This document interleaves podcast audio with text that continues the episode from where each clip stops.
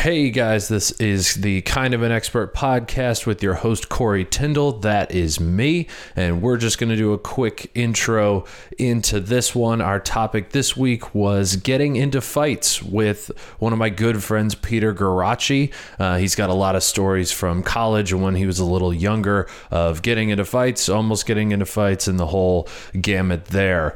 Um, you could catch Peter uh, when things open back up on stage in New York City, but for now, listen to his podcast that he does with previous guest Alex Pischera called Kill You Last, where they go over different classic 80s movies. Really fun podcast. I've been on it a couple times. You could hear my episodes with the original uh, Conan the Barbarian and John Carpenter's The Thing. Um, but other than that, not much else to say. Let's get into the episode.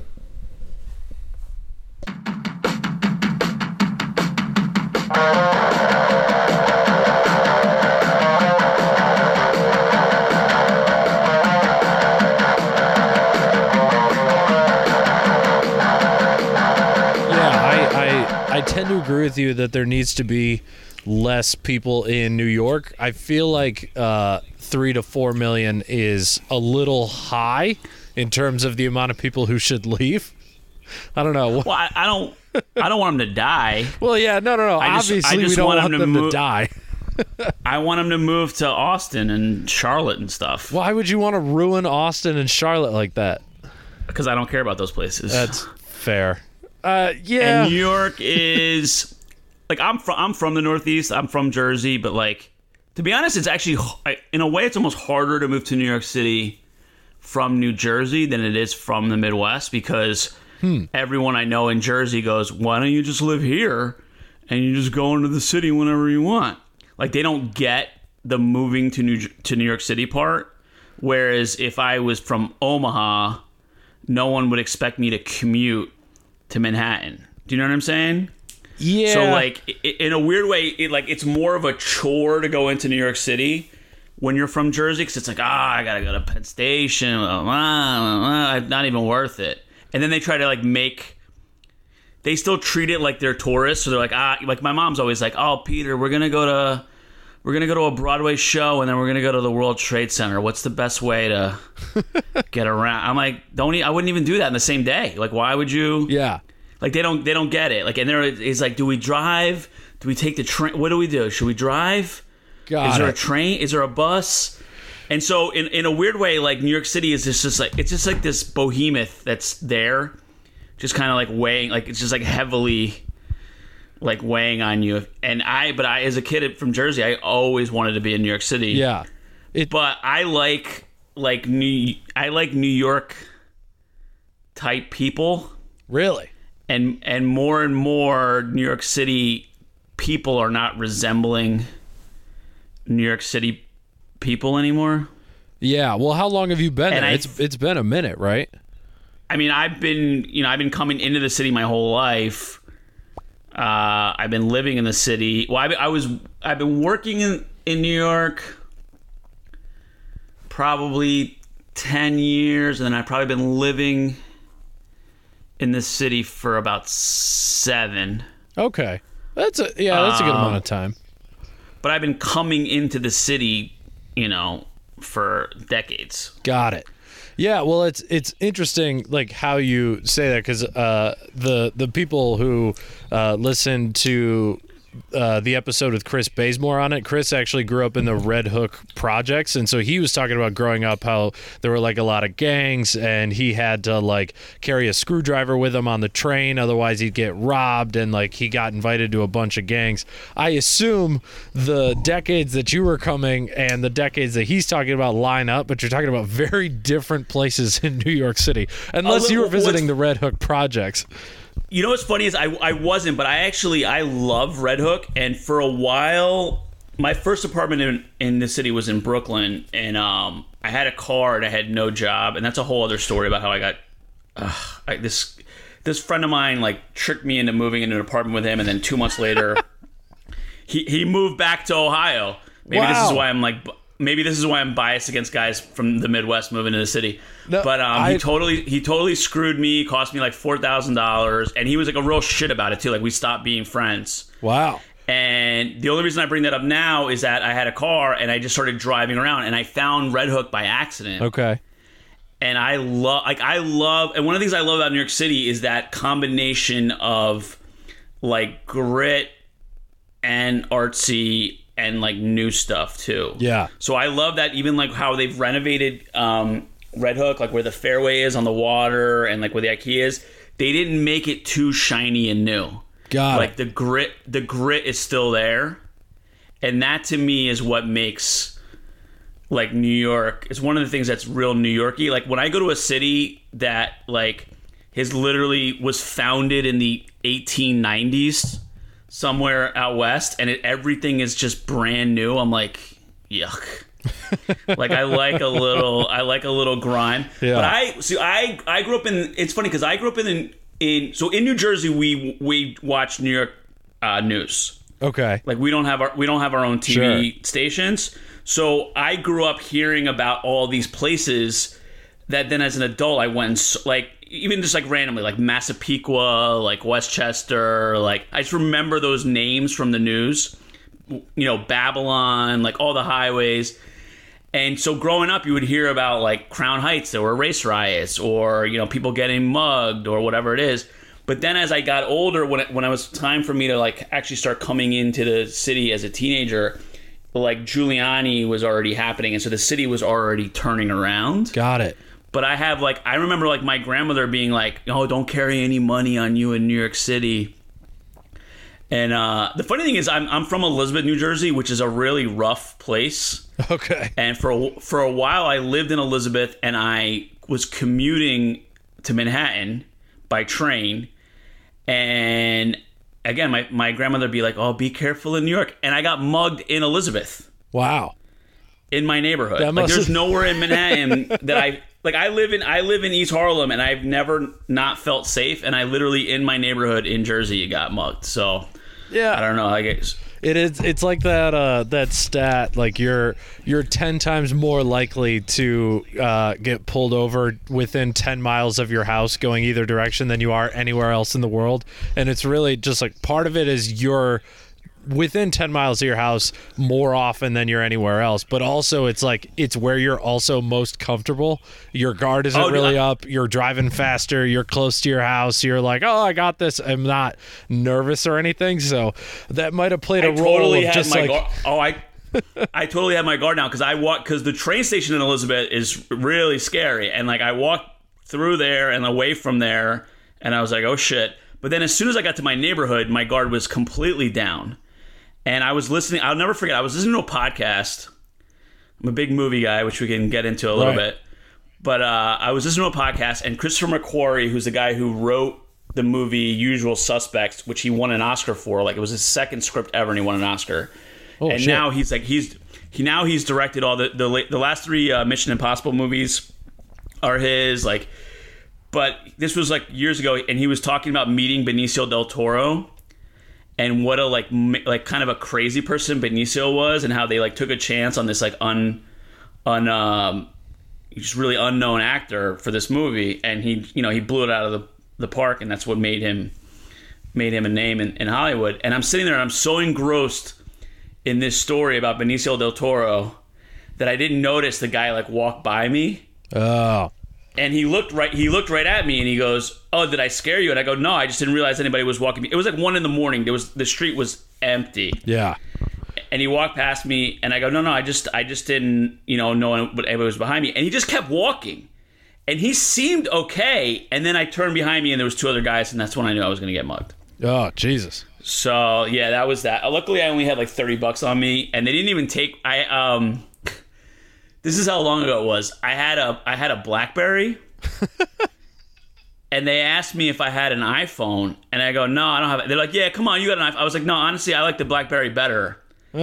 and I ran home, reached into my coat pocket, and realized that the BlackBerry was still in my pocket. Like they didn't even bother. no why would they bother Yeah. it's a blackberry What are they gonna do with Yeah, that? Yeah, so that thing I should I should have held on to that thing. That, that thing was like a good luck charm. That would have been yeah, that would have been a good story. It's also I mean the the mugging thing, the other key thing that you brought up is the difference in New York is there's never been one situation where I look around on the street and there's nobody else on the street.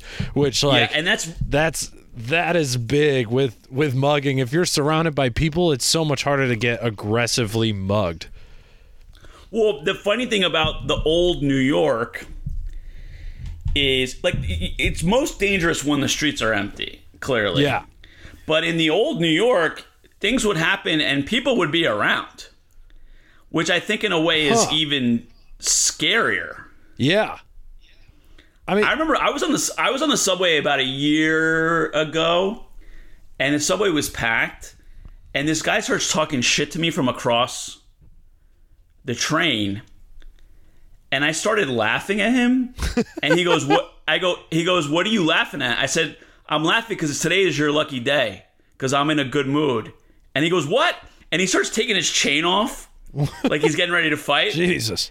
and I just kept staring at him.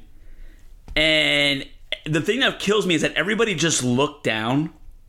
Like people are like programmed, like, oh, if I if I pretend this is not happening, nothing bad will happen to me. I'm like, you Yeah. fucking pussies. Yeah, I mean And I just kept staring at him, and he wasn't he he wasn't ready for somebody to engage him. right.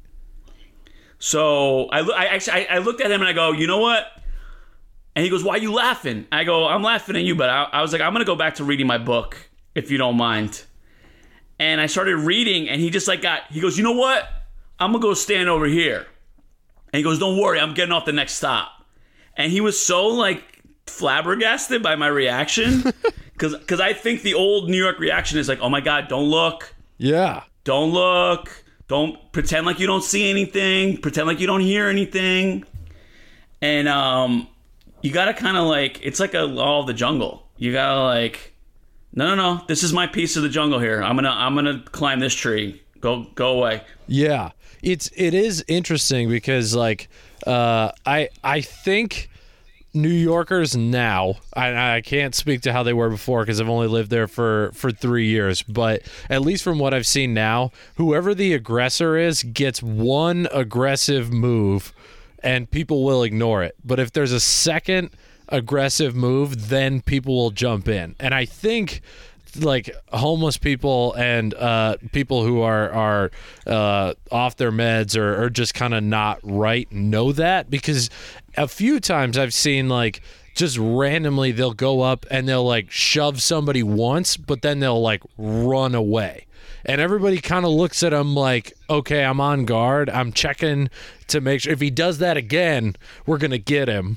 But it's also like, if if it's just like a push and nobody really gets hurt, what do you do? Like you can't beat the shit out of someone just because they push someone once, right? Like that's a good way to get stabbed. I don't know. Maybe maybe you could educate me on this. Am I being a pussy by not uh by not engaging Uh, these well, crazy I- people?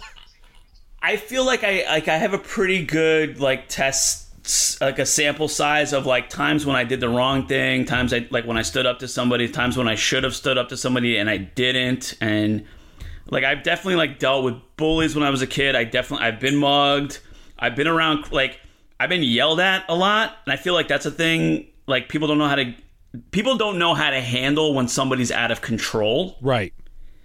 And I, for whatever reason, have been around quite a few people that are out of control. Well, you do hang out uh, at comedy clubs, Yeah. uh, which is well, none of, I know, mean, none of, when even even just like on the sidewalk. To me, my favorite part is is the sidewalk, and I've seen things on the sidewalk outside of comedy shows that are way more entertaining than anything that's happening. oh yeah, for Fist fights, drug drug busts, like I mean- just crazy. Some comedians' best work is done on the street, like just when they get Yeah. too drunk and they start pissing on MacDougal, and you're like, oh, that's the funniest thing that comedian's ever done.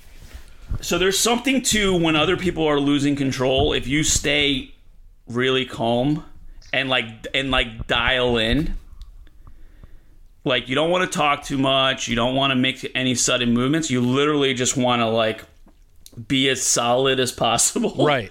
And just look like without emotion and just be like dialed in for whatever re- like that tends to diffuse situations. Interesting.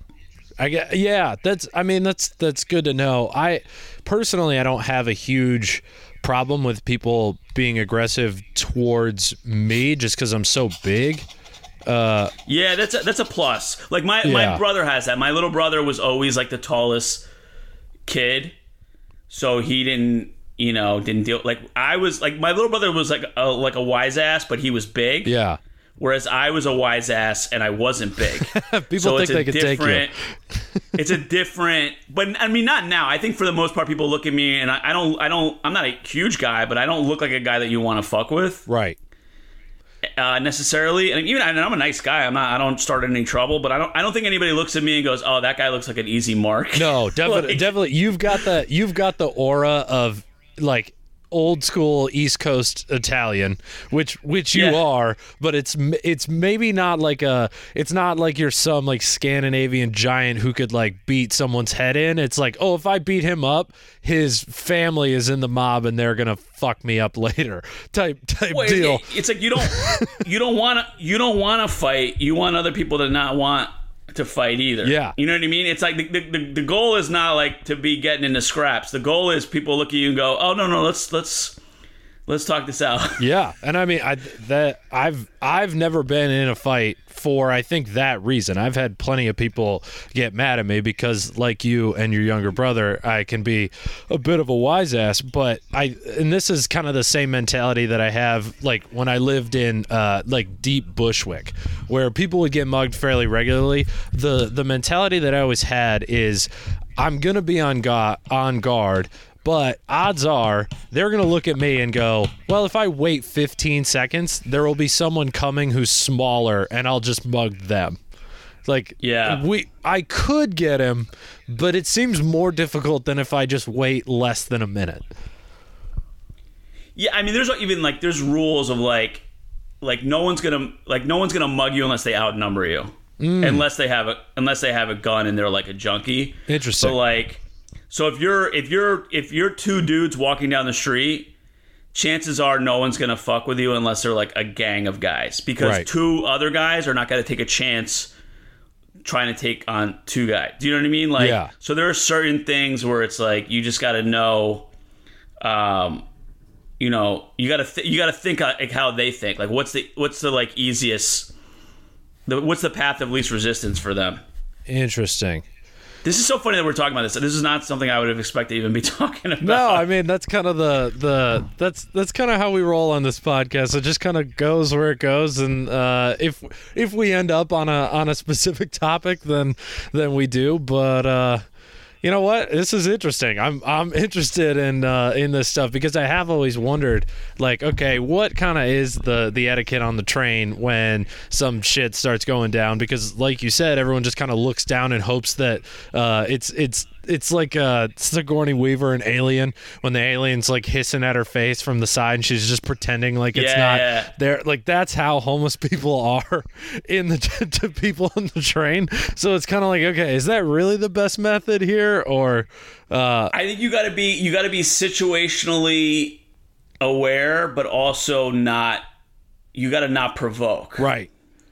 Yeah, But again, like I think being calm and being solid and being dialed in is the way to not provoke. yeah. Like put your It's like if you your make- phone away. Yeah, if you make any, it's like anything else. It's like if you make any kind of jumpy movements, you, you make you're nervous and you make other people nervous. Yeah, yeah. Interesting. I, mean, I got into a huge brawl when I was in college. oh, really? I got to hear about that. Yeah. So I was, you know, I got as a kid. I got there was a couple times I got picked on and I got beat up. There was one time I did punch a guy kid in the face, Oh shit. and it was pretty great. And um, I didn't really. It's funny because I it's something I actually was trying to work out as a bit because, like this this kid was like picking on me down the block, and they like th- like him and an, like, there was a kid that I was friends with, and then another kid showed up, and so of course when the new kid showed up to to look cool, the kid that I was friends with started like taking the other kid's side against me. Oh, What a piece of shit. So they of were shit. fucking with me. Yeah, they threw like a stink bomb on me, all this stuff. And so they were like running. ar- So they were running, and I and I figured out because I'm smarter than all these fuckers. Um, they were they were running through the backyards, and so I I rather than chase, I cut them off. yeah. So I, I doubled back and I went to the front, and so literally the kid ran right into me. I must have been like eight or nine. I grabbed him by the back of the neck, and I just punched him right in the face. Nice. And then he immediately just went into the house. And then I went home and I told my mom, and I just got like all emotional. And then my mom went and like yelled at the kid. and the lady was like, he, she was like, she was, lady, are you really coming over here to yell at my kid that got punched in the face by your son?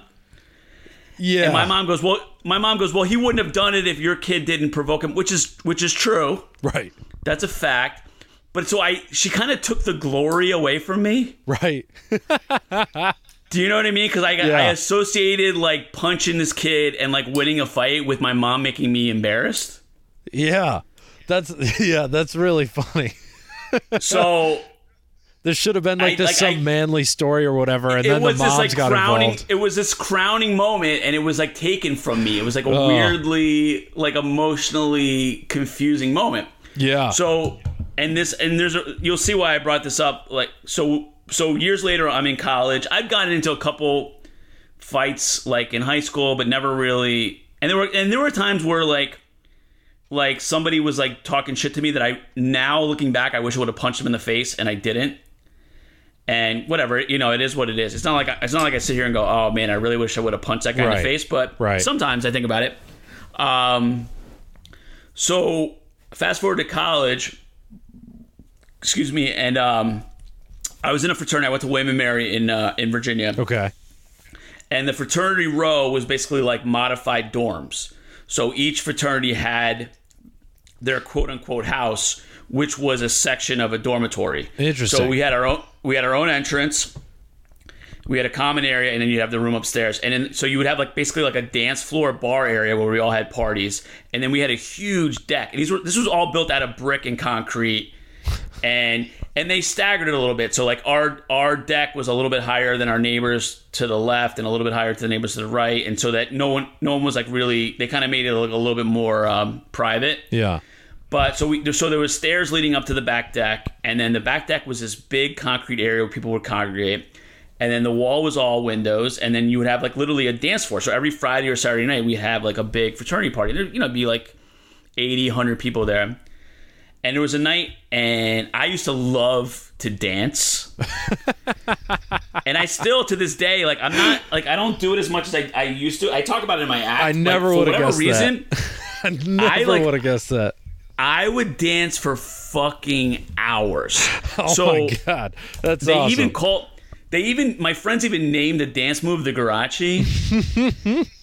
and I said they go uh, they go are you gonna do the Guarraci tonight? And I go what are you talking about? Like I had no I had no idea. They're like we they're like we watch you. You always do the same move. and I go what's the Guarraci? And so they described how I like I find a girl that I want to dance with and I kind of dance near her. I get her attention, have her like start dancing like near near me, and then I back away and I create space. okay. So then she's like, it's sort of like a reverse psychology where it's like, what is this guy doing? So then if I still have her attention, if Women I still have her when they're attention, confused at a guy's intention. oh, totally. So I I go in I go in again, and now me and her are dancing, but I'm keeping my space. Like I'm not putting my hands on her. I'm like. Right now, her friends are kind of like, "Oh God, who's this guy?" Like she was dancing with us, now she's dancing with this dude. yeah. So, and this is the thing: is I back away again. Okay. Now it's it's the second back away that really gets them. okay. Because they're thinking like, oh, this guy, he's dancing with me, like he he's got my attention, and so it's like they're like, he must be fucking the man if he can just back away from a girl. That's dan- so then the girl like I would just like have like I would totally like get her attention that way Wow. because I would never like just like start grinding on some girl. I wouldn't do like I wouldn't try to pull any move. Like my move was like I'm just gonna be over here looking cool dancing, and if you want to come where the party is, feel right, feel right, a- The- go right ahead. The but the trick is that it never works, and that's why you're single. No, no, no, that's not true. It actually it actually worked a lot back then. I'm kidding. What I Um, what I really want is a Planet Earth style narration of you trying to do this dance, a la like you see the videos of like the birds of paradise trying to Yeah, trying to win dude, over a I mean- mate. Like I want I want that, but with your dancing moves. I think that would be fucking hilarious. 21 year old me would fucking rock the dance floor. I'll believe it. So that night, there was a girl. She, I ended up dating her for a little while. We, we still, we're still friends, like years later. She's she's great. Her name is Laura. Her name was Laura Stein, and I had a huge crush on her. Hmm. But we were also like friends, and I was friends with her friends. Like we would all hang out in a group. And that night, Laura and her her best friend Shanley, who I was also good friends with, they came over, and I was dancing with them, and I was like, "Oh shit, I'm finally dancing with Laura Stein." And so it, having a great time. It was a cool party. I see my friend Andy on the porch and he's like holding his jaw and he's like yelling at some people. And Andy was like, we called him Flanders. He was like the nicest kid in our fraternity, not not the person who would be fucking with anybody else. So I go out there and I was like, Flanders, what's going on? And he goes, this guy just fucking punched me in the face. I told him to stop throwing beer cans, and he punched me. So What the fuck? I'm like, I'm like, I'm like, I was like, get the fuck out! I was like, this is our house. Like this, he lives here. What are you guys doing here? So they, it turns out they were Marines, Oh.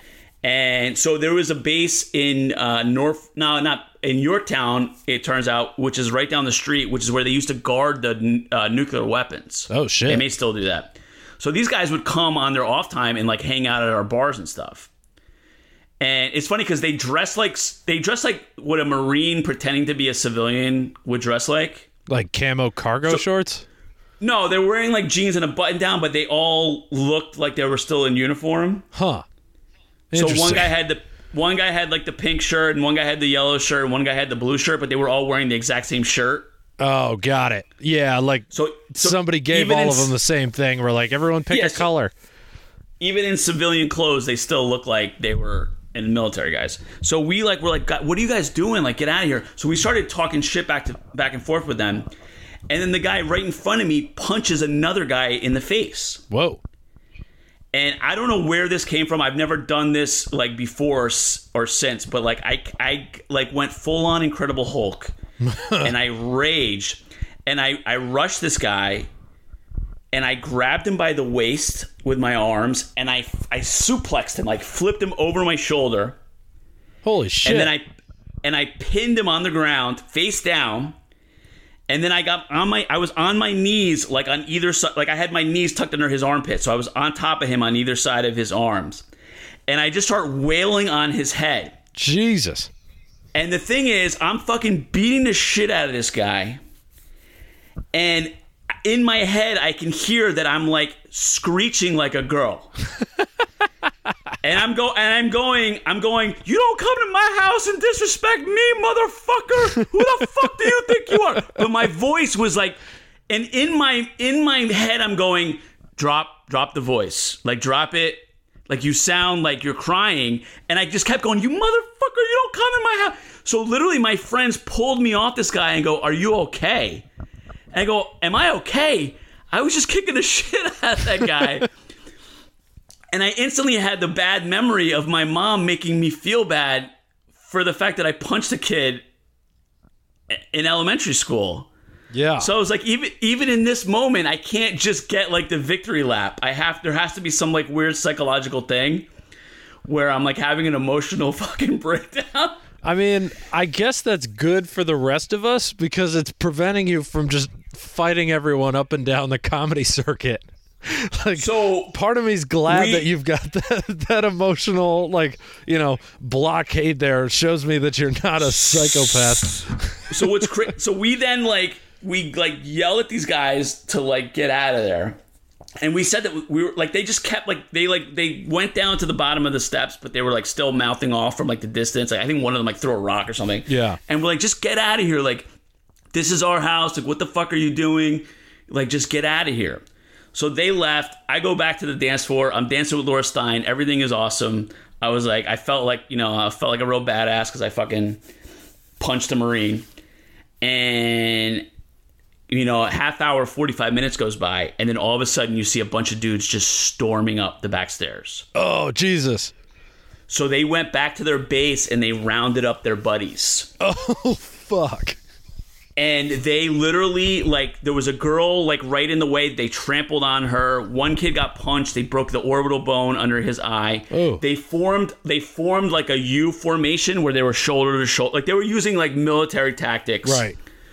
On us as college kids so i remember i i just ran outside i put like one kid on a chokehold and another kid like punched him and then i just see one guy and my fraternity was Phi Kappa Tau, so we we were Phi Taus Okay. and I see the one guy, and I just go, "Hey, are you a Phi Tau?"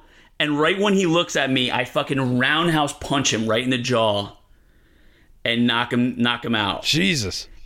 And then the cops came. I, from what I understand, somebody said that they the cops came like 45 seconds after the fight started.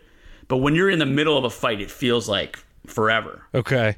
So then we were just like, it took us a while to like calm down.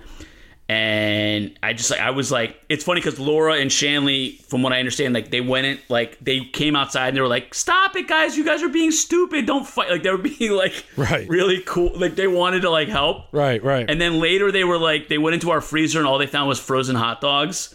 So they were using, so they were using frozen hot dogs as like cold compress. classic on that- people's- on classic people's that a injury. frat would only have frozen hot dogs available to Yeah. it. No, not a And- vegetable in the in the whole house.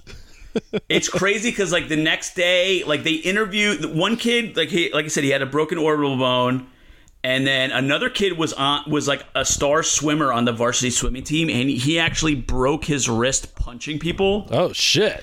So he missed like a whole season of swimming because he had a broken wrist. And I think so. I think they interviewed the two of them because they actually had to go to the doctor or go to the hospital. But like the the school and the Marines made the story disappear. So you have to imagine like this is pre. Wow. This is like 2000. So people don't have phones. No. Facebook. Pe- no Facebook, no wo- World Star Hip Hop, and like they came and they power washed the blood off the deck, and it was like the story never it never happened. Wow. It did get in the because you you got to think about it. This is a PR nightmare for everybody. Right. This is like you don't want the Marines being Right. like, oh yeah, we we might beat up your your kids, Right. and the college doesn't want anyone going, oh, if we send we send our kids to this school, they might get their asses kicked by a fucking bunch of soldiers. Right. So the story, like, it just became an urban legend. Like, oh, did you hear that about the story about the Phi Delts beating up those Marines? And it was the scariest and most exhilarating thing I've ever been a part of. Yeah. Holy And shit. I've never, I haven't gotten into a fight since. right. I've gotten a little, you know, there's been a couple things that have come close, but like that will carry you a long way. Like having that that experience, like yeah. it was it was it, it was it was literally the scariest and the most exhilarating thing I've ever been a part of. I mean, it's it's a that last part is really what's amazing to me because part of the reason that I've always walked away from fights is the it whenever something's uh ramping up I always have that little logical part of my brain that goes don't get in a fight you're you're gonna get arrested. Like you're gonna go to jail. That's not and I've I've never been in a situation where like you did where like one of my friends got punched or something like that and I I don't know what would happen what I would do in that situation but it's there's there's always been that part of me that's like you're going to get in trouble. You can't you, you can't do this. It's better to to disarm uh ever the the situation. Uh but Well, the the- fact that there was just that it disappeared like nothing happened for you i mean that's like that's a dream scenario. You beat the shit out of everyone. You didn't get in any trouble. Why would you ever need to fight again? It doesn't get any better than that Well, it's funny because like the older you get and the more shit you have, the less the less you should fight. Do you know what I mean? Like I, I remember my one of my best friends like was like at a at a club and one night and and uh people were fighting and he's like I got kids, dude. I can't go to fucking jail. yeah And he's somebody who's like he like studies Brazilian jiu-jitsu, like he knows Muay Thai, like he could have kicked the shit out of somebody. But he like that's the that's the tougher move is to just stand back and not and not fight. But just like Yeah. really quickly, like there's two other. I you know I I drove cross country when I was in my 20s, and I ended up in um, Austin. And I had a friend who was at UT Law School, Okay. and we were out on whatever the street's called there. I think it's like Fifth Avenue or something, where all the like bars and everything are. And then late at night, they had like a guy on a bicycle, and he has like a pizza holder in the back of his bicycle. He was like selling slices. Okay. So we're in line for a slice, and um, my friend just says some like says some shit to this guy, and then he says something, and then he all next thing you know, like these two guys are like talking shit. And I go, come on. I was like, guys, you know, take it easy. We're just all trying to get some pizza. And he goes, hey, man, we're not in New York, man. I, I mean, I guess he heard like the way that I spoke. Uh huh. And he's like, "This is not New York, man. You can't." And I was like, "I was like, you motherfucker started with us." And my friend Ben turns to me. He goes, "He goes, listen. He goes, if we get into a fight, it doesn't matter who started it. We're all going to jail." So I was like, "All right." But then I thought about it. I was like, "How cool would it have been to like, oh, I went cross country and I spent one of the nights in the jail in Austin, Texas." Yeah, that'd be a cool it would have been worth it for the story. I should have fucking punched the guy I in the face. yeah, but then you got to keep going back to court in Austin, Texas. Like it's that's that's the thing that really gets me. I'm Oh, like, okay, could I could I spend a night in jail? Sure. Would it be the end of me? No. Would I then have to like? Would it be a huge part of my life for the next five years? Probably. And I'm just like. Honestly, I'm too lazy to deal with that shit. I'm too lazy to get in a fight and deal with everything afterwards. Yeah, I, because like again, I'm not an instigator, so the guys like the guys are talking, so I'm not gonna just start swinging. But like if one of the guys had like punched my friend, Right. I would have I would have fucking started swinging. But Yeah. um, the other story, and this could maybe lead into what we were gonna originally talk about Nah, it takes let's place. let's just keep talking. I mean, don't right. tell tell the whole story. Don't shorten anything up. I mean, if this So whole episode turns into is- fighting, that's what happens. So my family always had a house uh, in Seaside Heights, New Jersey, which is the Jersey Shore. Which is like if you watch the show Jersey Shore, like that's Seaside Heights. Okay, got it. And those guys like ruin the fucking town because they're not even from Jersey. They're not real Italians. Like they're everything that I hate about. I, I wrote a one man show and it's called Everybody Wants to Be Italian Except Me. and it's all about the shit that I hate about like the stereotypes. Yeah, Because no one like I was always like kind of the black sheep. Like I I couldn't have grown up any more like around like Guido, Jersey, like Italians, but I'm not. I was never that way. Like I could like I, I could code switch if I needed to, and I'm like real Italian. But like my father is from Sicily. Like I've gone and lived in Italy. Like Oh, shit. I have relatives that I speak to in Italy on a regular basis. But I was never that like greasy hair, like tank top, like steroid, whatever. But I, I saw that my entire life. Like that, the show didn't just like create that phenomenon. Like that was around there my entire life. So we were like hanging out. It might have been like St. Patty's Day or something like that. And one of the things that we do down there is like there's a, there's a boardwalk, and there was a street called the Boulevard. The Boulevard's where all the nightclubs are, and the boardwalk is some bars, but then mostly like amusements and like rides and stuff. Sure. So people will like walk back and like literally the, it, the town is 15 blocks long. So people will walk back and forth on the boardwalk for a while. They'll walk back and forth on the boulevard for a while. Then you'll go to one bar. Then you'll go to another club. So I was with a bunch of guys, and my, and my house is like three blocks away. So you literally like you you start at the house, you hang out, and then you go wherever you're gonna go. So me, you know, my brothers and and their friends, like they're all like they all played high school football. A lot of these guys are to this day like the kind of guys who are looking for trouble. Like I know guys who have gotten into fist fights like recently, like like guys in their guys in their 30s who should know better who are getting into like fights in bars. But what it's Yeah. neither here nor there. So we're out, and there's two, there's a place called Steaks Unlimited, and like one of the things you do there is late at night is when the when everything closes, you go to Steaks Unlimited, and they have like pizza and tater tots and cheesesteaks and all this stuff, and everyone just kind of hangs out. Everyone hangs out in the corner or whatever. So we're on our way to Steaks Unlimited, and there's like a couple big dudes and like this little like little shit guy who's like holding a, a cheesesteak from Steaks Unlimited, and he bumps my brother, who's my brother's big yeah. and he he goes he says some shit to my brother. My brother's like, "What are you talking about?" So immediately these guys are looking for a fight. Right. So immediately they turn, they're like talking all this shit, and the two big guys are like, and one of the rules of fighting is like the more somebody talks about how they want to beat the shit out of you, they don't want to fight. Right. They're t- they're talking, they're trying to intimidate. Right. So these guys are like in each other's faces, like it's like big dude on top of big dude. And I'm just kind of watching this happen. And then I see the little shitbag with a cheesesteak, and he's in the back, kind of egging it on. But he weighs like a, a buck twenty, Right. and and so like it, things kind of calmed down. Like everybody kind of like showed off how tough they were, and now everyone's gonna walk their separate way. And I point to the fucking little guy, and I go, "You're funny, you know that?" And he goes, "What?"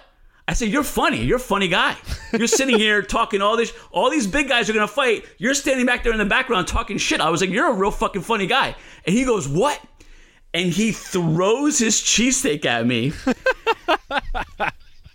and my brother, who has like who has like ca- like catcher's mitts for hands, Yeah. he just puts his hand up and he just like paws like as it's about to land in my face, he just like paws the cheesesteak mid flight Wow. and and catches and like bats bats it away. And then we go to Steaks Unlimited and have fucking cheesesteaks. But so, that was like my that was my last um it's funny because that, that that house ended up getting the next the next summer was Hurricane Sandy and the house ended up getting ruined in the hurricane. So that was like that was like my last memory of staying in that house. wow. That's that's amazing. Like, how does that? So he just threw it, and then your brother batted away, and they all just like walked away. It, like a little bit more talking happened, and then it was like I, I told you like once once the talking starts, like Yeah. no no fight's gonna happen. And then later I, I, I could swear I saw the same guys like were like getting talked to by the cops, which means they were going they were going around looking for trouble. Right. Yeah. Yeah. So for sure. finally, the finally the cops got wise and like stopped them.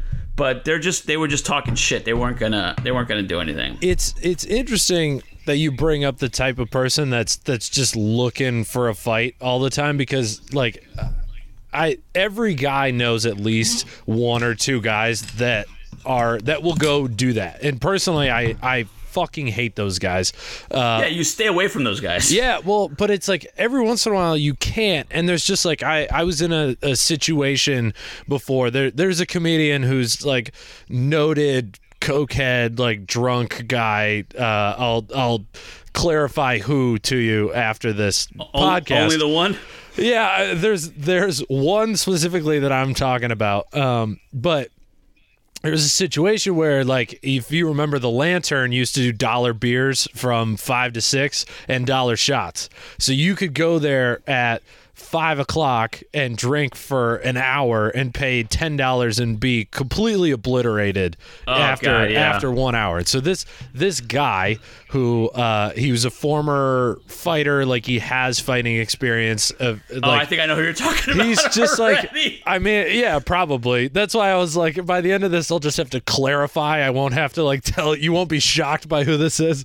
Uh, I, I I love him, but I won't hang around him if he's causing trouble. yeah, because that's. I mean, that's the type of person he is. So I'm I'm standing outside Greenwich Village Comedy Club as I do, uh, and I was just like standing there, and he came over, and and all of a sudden he just started like bullying, just shitting on me for no reason. Now, like I said earlier, I I don't really fight, but I am a smartass, and when you're not drunk, you're automatically going to be quicker than the drunk guy in terms of like what you can think to say. So I'm like accusing yeah. I'm like accusing him of spending his rent on coke and like telling him how shocked I am that he actually could make rent and like how he'll die alone and you know, really just laying it on him and because he came over and he fucking started it.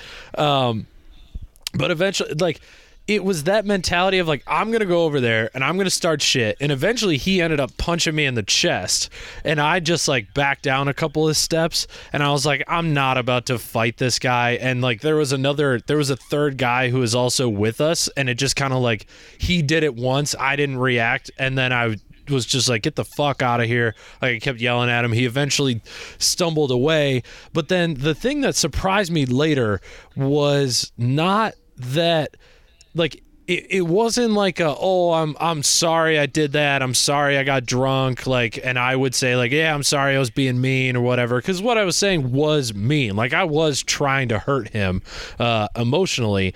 What happened later is like we're we're one of our other friends was like, "You guys need to make up. I want to hang out with both of you. I can't just have you here." And so we're like standing outside of a bar doing like this forced makeup thing, and he goes on like this huge spiel about how if I ever if if uh, and he's saying, if you ever do that again or you ever say that shit to me again, I'll put you in the fucking hospital. I don't give a fuck what what happens to me. I will fucking kill you. And I'm like, we're. He's like, and then he ended it with, so that's why you need to say sorry to me. And then as soon as you say sorry to me, I'll say sorry to you. But if you ever do this shit again, I'm gonna fucking kill you. And I'm standing there like, really?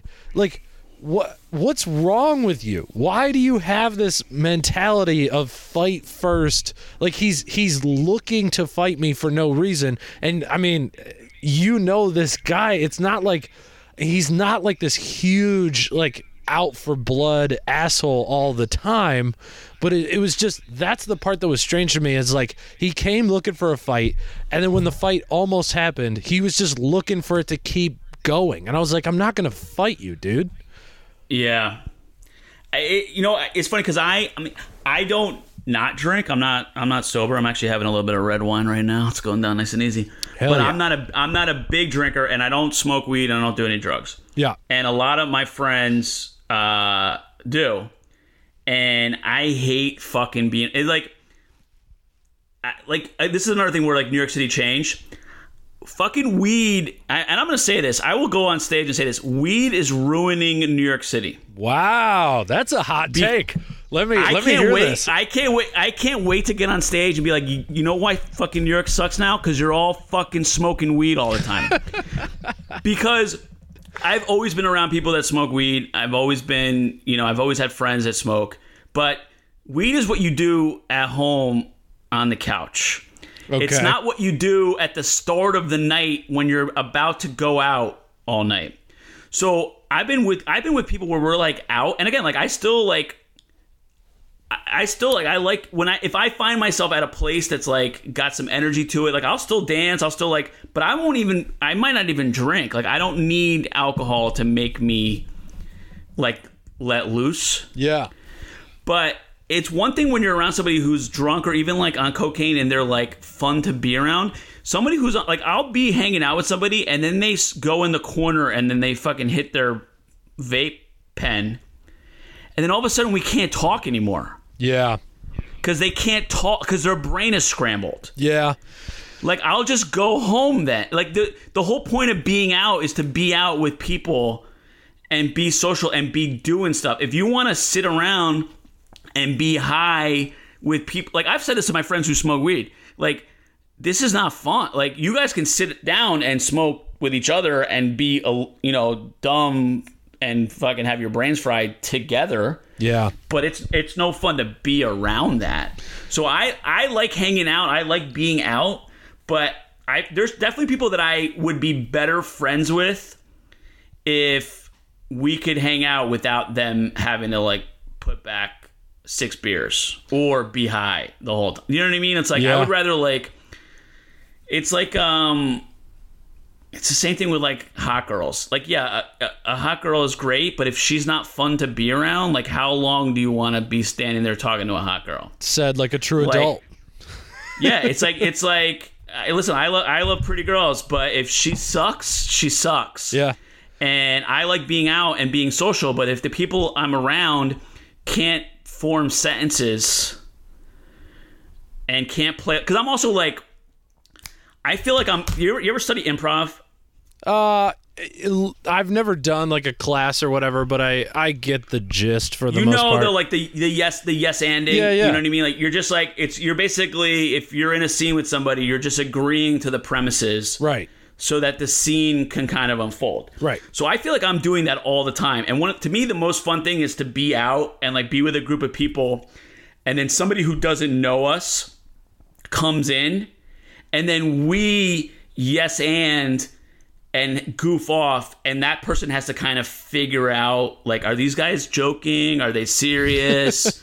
Are they fucking around? And if you're fried you can't play your part.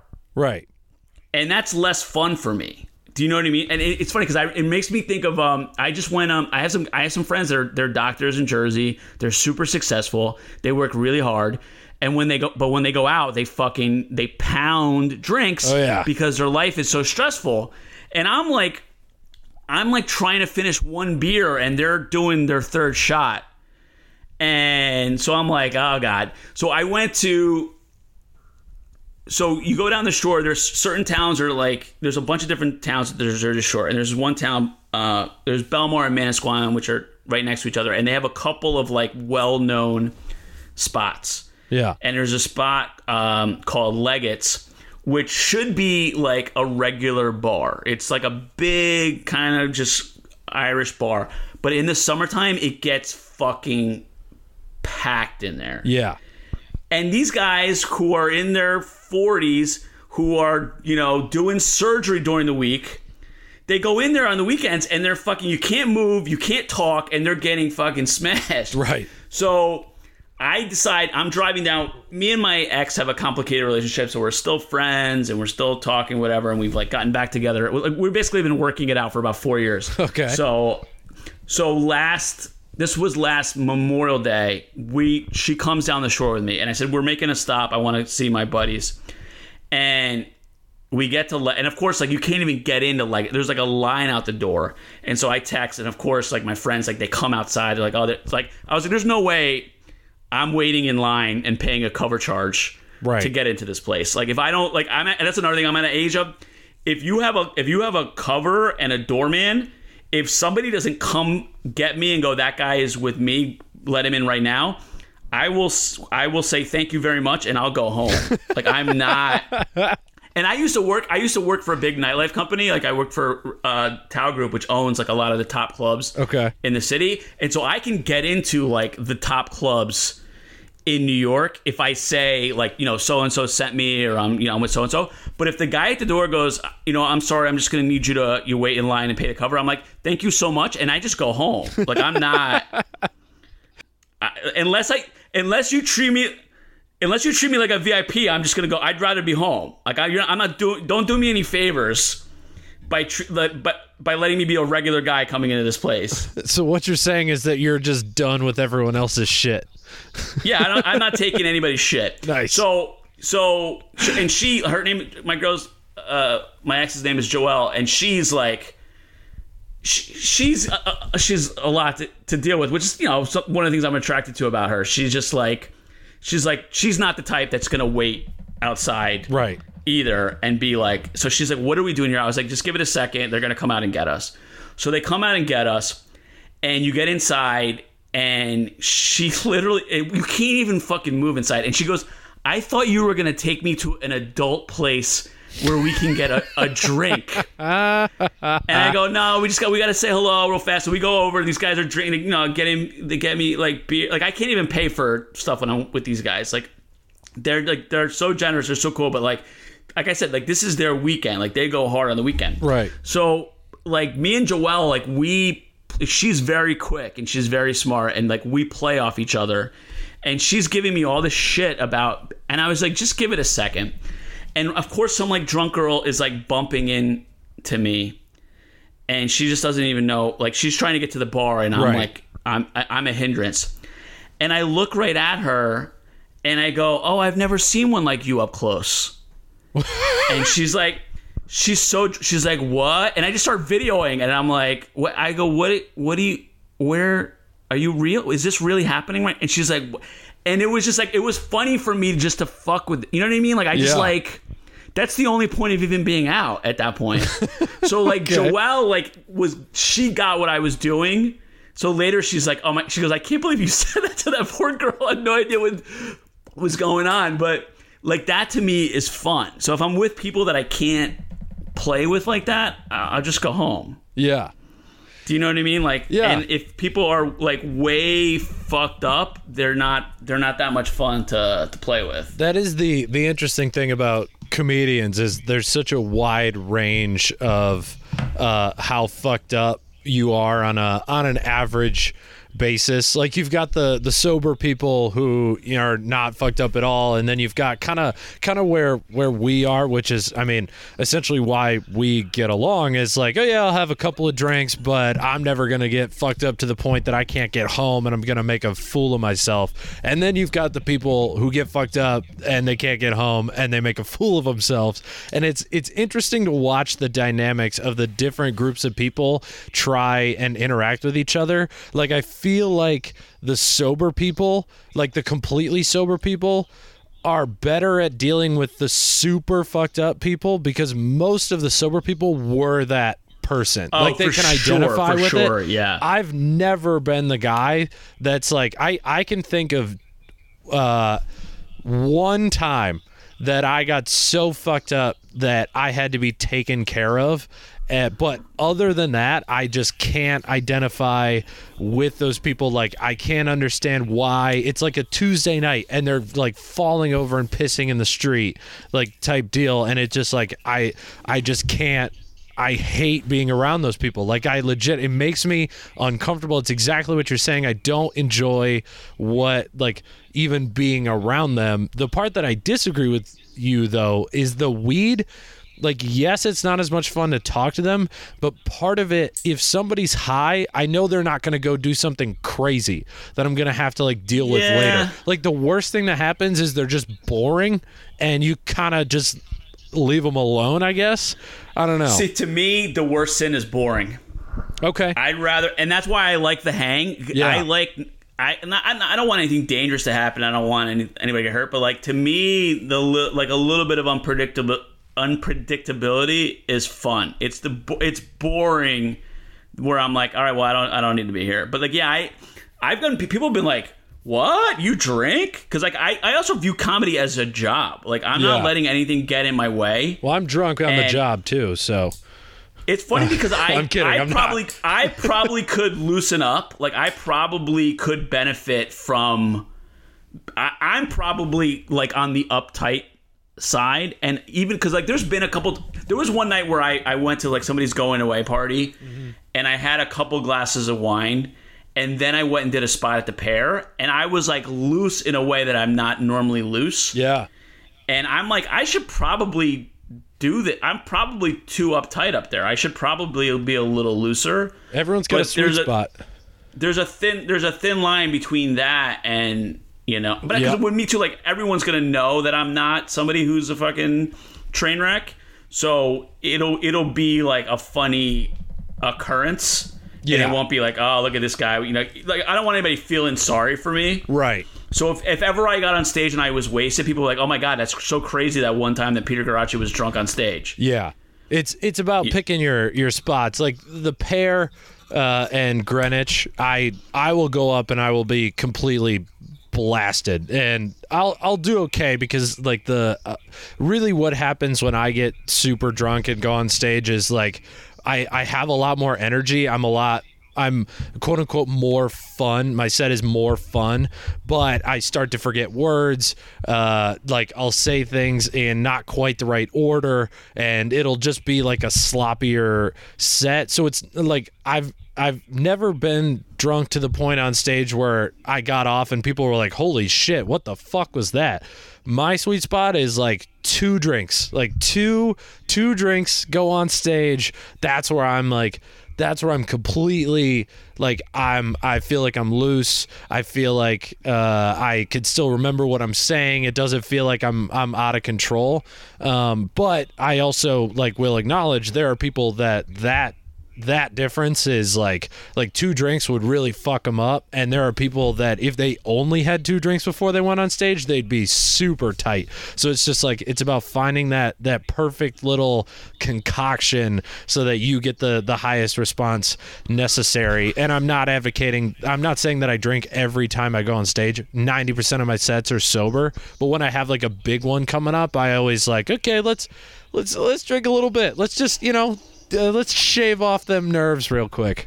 Yeah, so I'm I'm not above being pretentious. I don't I don't I don't I don't mind it at all. So like for for uh, for the sake of being a little bit pretentious, like I studied like Meisner acting. Okay. So I don't know if you know, like when people refer to when people say method acting, Oh shit. they're really referring to like one of three kind of schools that all they all kind of started together in the 20s like doing theater and then they broke off into different branches. So sanford meisner was one of the three branches and like whatever for whatever reason like meisner acting is kind of hot these last couple years. There's a lot of like famous people who are like i studied meisner.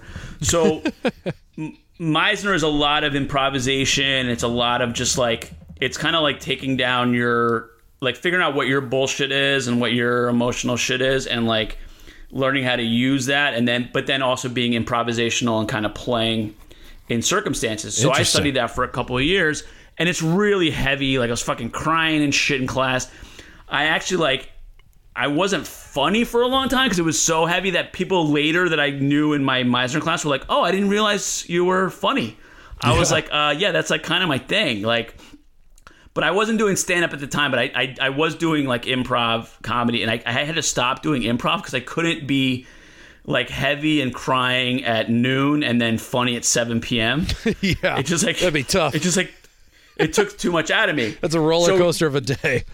so years later i went back to improv and then it was in improv the guy who was teaching the class who was the one who was like hey you should do uh, you should do stand up Yeah.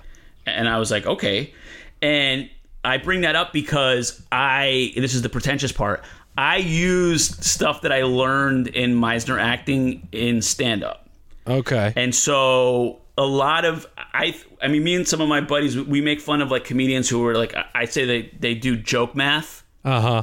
where they're like, if I could only calculate the correct word to put at the tagline, then I will get 18% more laugh. There's a lot Yeah. of like that kind of autism in comedy. Yeah. That's true. and so I think they, uh, and then there's other guys who are just like goof offs and like couldn't write a fucking joke to save their lives. Right. Um, so I think that there's something like there's a performance like what's cool about stand up is like it's you're marrying writing and performance. Yeah. It's really the only art form that you could write something and then immediately later put it on in public and get an immediate response and you're the one you're you know I'm like I'm Peter Guarraci LLC. Right. Like this is me this is my business, this is my work product. This is what I'm selling Uh huh. and that's what makes it a really cool product but like you can use like technique and like performance like a lot of comedians like i watch them do stuff and i'm like i'm critiquing them as if they were like acting in a scene on in a play and so i can see when someone's like not in their body. I can see when their voice is trapped in their in their throat and it's not coming from like their diaphragm. I can see when people like are nervous. I can see when someone's like not present or when they're so you ever see somebody and they pause and they're and there's no laugh and it and it throws them and it's because they in their mind they imagined a laugh there?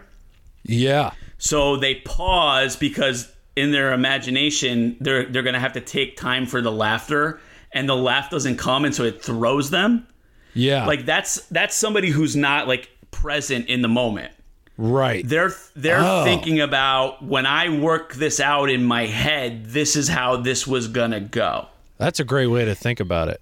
And so what Meisner teaches you is to be completely present in what, whatever's happening and use what's happening. So like again, this is super pretentious, but like to me, the audience is my scene partner. Yeah. So when I get on stage, I'm playing like they're giving me something, I'm responding, then I give them something, they respond, then I respond to them. So I I'm always like uh, back and forth with the audience, and I don't mean doing crowd work because I think that's Right. another th- thing where that's like a trick. I, I I thought of this on the other day, like crowd work is a great way to show you like how funny the audience is.